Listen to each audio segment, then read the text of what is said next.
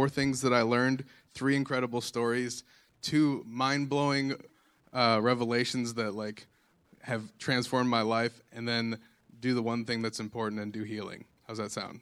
That way you can position yourself for what's happening. Okay, 4 things I learned. First thing I learned, I am not good at snowboarding. In Dubai, they have an indoor snowboarding deal that is really cool. And I was like, I've never done this, but, you know, why not now? I'm in the anointing. So I go down. Actually, we're getting ready for it. And one of the guys that's with me, Joe, says, I'll give you $10 if you prophesy to somebody as you're going down. I was like, do you know who you're talking to right here? I got this. So I hurt myself pretty badly and got a concussion, but I stopped halfway down and prophesied over somebody and got $10. So the moral of that story is know your weaknesses and exploit your strengths. Second thing I learned while I was gone is healing is easy. It really is. It's not, as Jeremy says, it's not in my wheelhouse. I'm trained in the prophetic. I mean, I could prophesy over anybody. In fact, one night we did prophecy over 36 people, and I was just like, boom, boom, just people going, oh my gosh, this is so good. The rest of the team is all healers, and they're like, this is so hard. I'm like, I feel so alive. They're like drained. I was like, don't worry, I gave them all good words. So even if you just said Jesus loves you, they got a good word. So, but healing, I found out, is really easy. And in fact, we were commanded by Jesus to heal the sick. That is part of, like, the kingdom, right? It is an essential part of the kingdom. And so what I found was that healing was like, hey, do you have anything wrong with you? Yeah, my shoulder hurts. Cool, put your hand on there. Is it any better? Yeah, thanks, bye. Like, it was like, that's not an exaggeration. We saw that kind of stuff happen. We do all these long prayers. And I was thinking about this this morning. The longest prayer Jesus ever prayed that we have in Scripture is John 15 through 17, and that would take you about 10 minutes to pray, and that wasn't a healing prayer. When Jesus did healings, he was like, back, go into place. And the back was like, yes, sir. And, you know, like, it's easy. It's in you.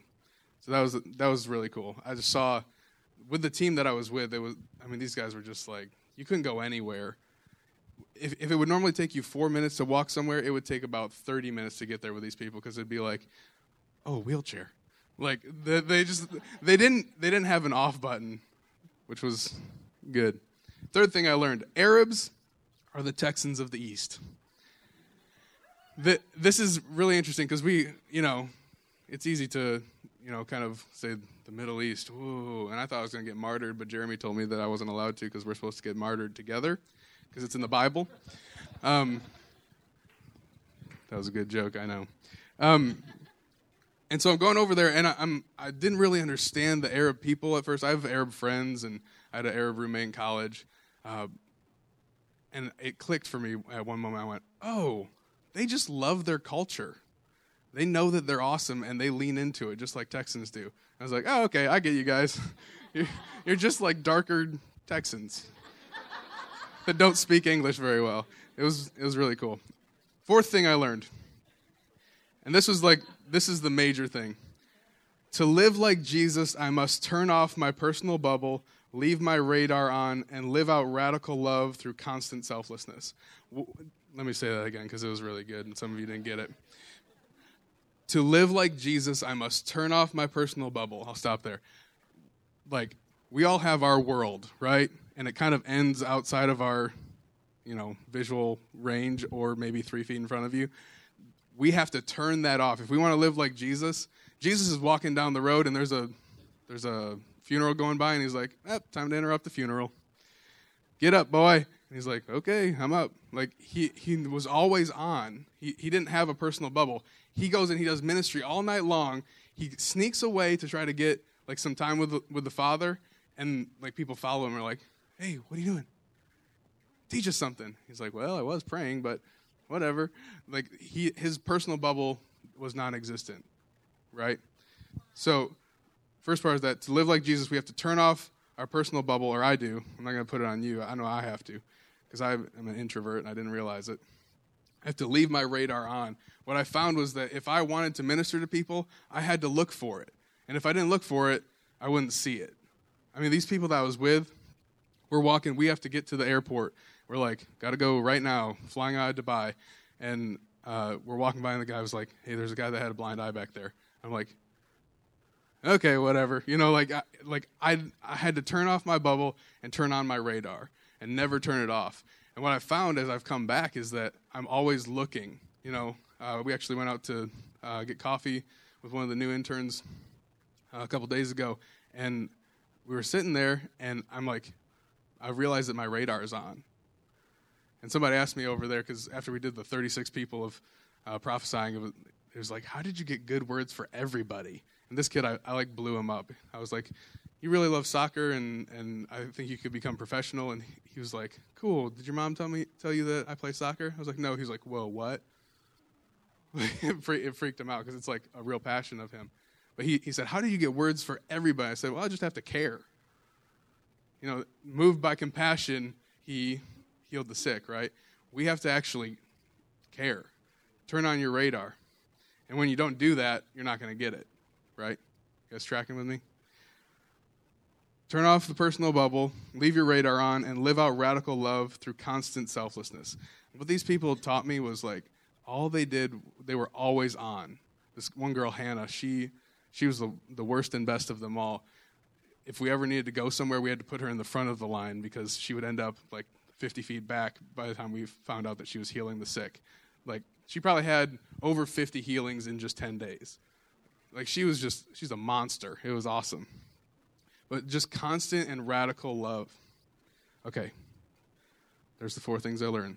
3 highlight stories. So, first one. We're at a hotel. We're doing some...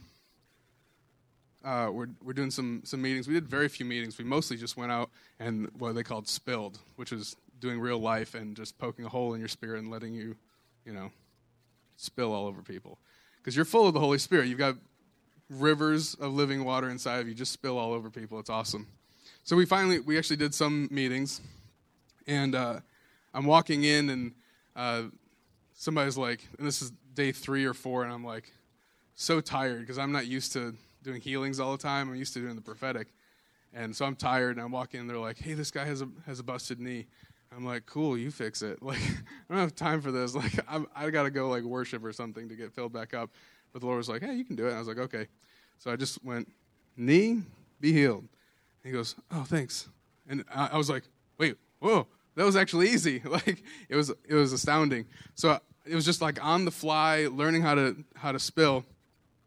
So then we get into the meeting, and we're doing some words of knowledge for healing, and I actually had a word for 2 businessmen. It wasn't even for healing, and as I'm giving it, the guy that we're with, Dave, comes up, and he interrupts me. He's like, hey, one of these 2 guys has a deaf ear, or has something wrong with their hearing, and he says, I think it's the right ear, and I go, Dave, it's the left ear. I got that earlier.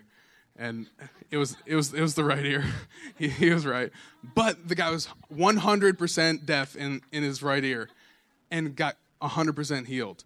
Not only that, it was medically verified. It's not like, oh, yeah, I couldn't hear. Now I can kind of hear. Like, his doctor was there. Like, the guy was completely deaf. I think he may have even not had an eardrum.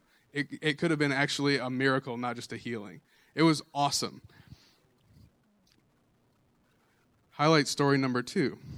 And these, I mean, I had to whittle this down of, like, get rid of the ones that don't involve me, get rid of the ones that, where we failed, you know, get rid of, like, and just get the really good ones. So here's number 2.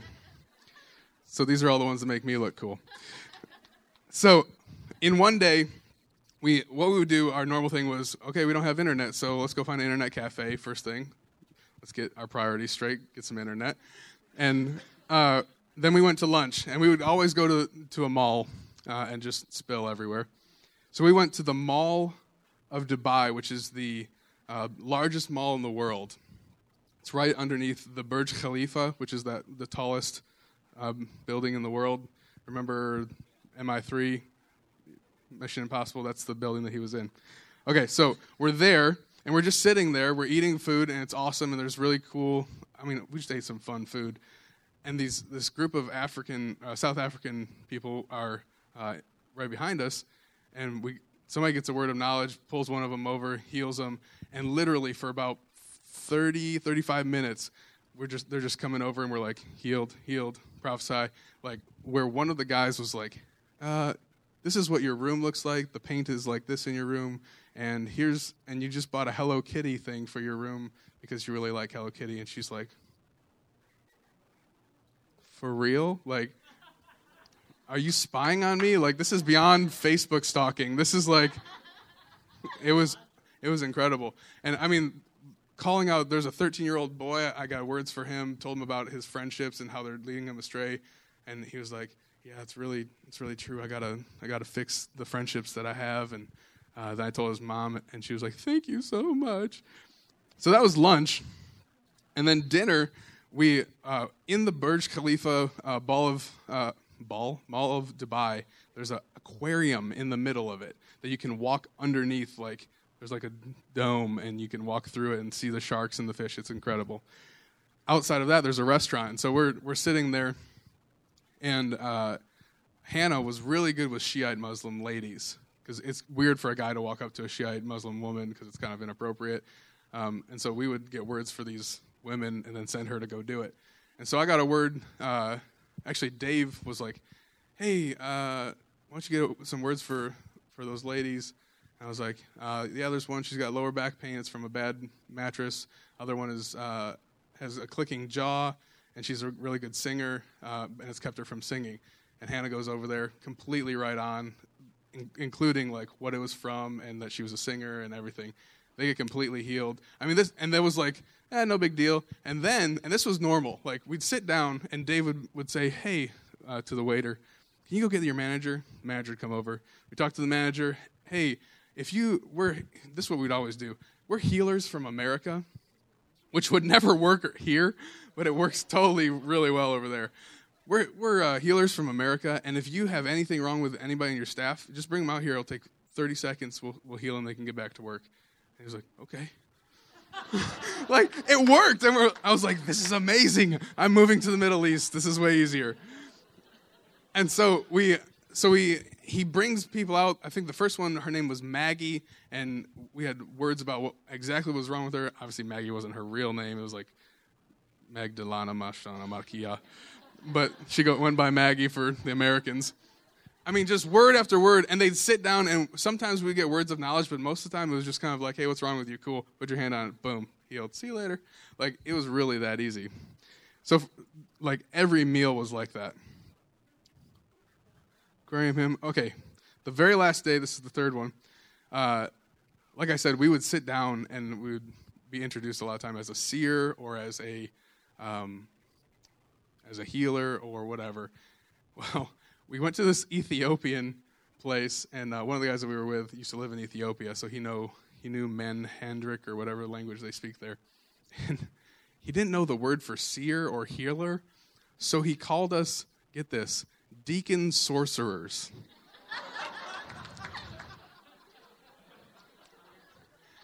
I was like, Ben, you can't call us sorcerers. He's like, I don't know the word, and I said you were like them. I didn't say you were one.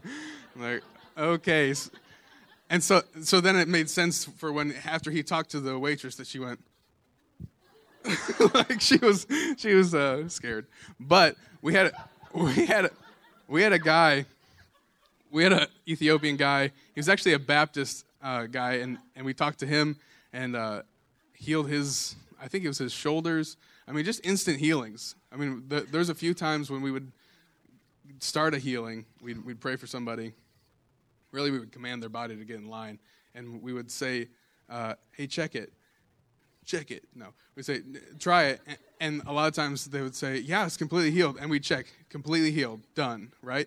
And I said, yes, completely done, and we would say, okay, but if somebody said it was like maybe 80%, we'd say, well, Jesus doesn't get B's in his healing class, so we're going to go ahead and completely heal you, and then they'd be completely healed. It was awesome. It was really cool. Okay, so those are my three cool stories. Two challenging revelations that I had. Jesus did most of his ministry in the real world, not in services. And I, for me personally, because I'm so trained and so oriented towards doing stuff behind one of these, it's like it was very stretching. And I realized I'm not doing ministry like Jesus did. Jesus did it in the world. He was like shredded with holes because he was just dripping everywhere with the anointing. And he was just getting it on people. I mean, the woman, all she has to do is get close and touch him. The disciples, they're in the Book of Acts, their shadow is, I mean, that's lazy healing. Your shadow's working for you? Like, come on, do something. I think this is what I want to challenge you with, because I'm challenged by it. Do healings. Whatever you do, if you work in corporate world, awesome. Be in the corporate world and heal the sick. If you love going to coffee shops, go to coffee shops. But just turn your radar on for just one moment and see if there might be one person that needs a touch from Jesus. Just do it. Set a goal for yourself. One awesome church-worthy testimony per week. You know what I mean? Like, push yourself in this thing. Because not that you want to do it. You want to do it for the sake of the gospel. But you don't. You know, it's cool to have a cool story once in a while. You know, we had this saying. We say, Lord, for the newsletter. Give us a healing for the newsletter. Okay, for the new covenant then. You know, like we had to kind of, because especially when you're a missionary over there, these two guys, they were hysterical. And they were like, we had to stop doing it so that we could have a testimony so that our financial givers would keep giving. You know what I mean? Because there's that pressure there. But we're kingdom people, you know. And this is so that's the challenge for me, is Jesus did most of his ministry outside in the real world. And this was one thing, the second challenge that I was hit with is Dave mentioned this verse in Galatians 5:6 that basically says that the one thing that is important, the only thing that matters, he would say, is faith expressed through love. That is the only thing that matters. We can build a ministry, we can be super prophetic, we can have dreams and visions, we can have great worship, but if we don't express faith in a way that people feel loved, we've missed it. And that doesn't mean that we have to be healing, like doing healings every single day. It means loving people.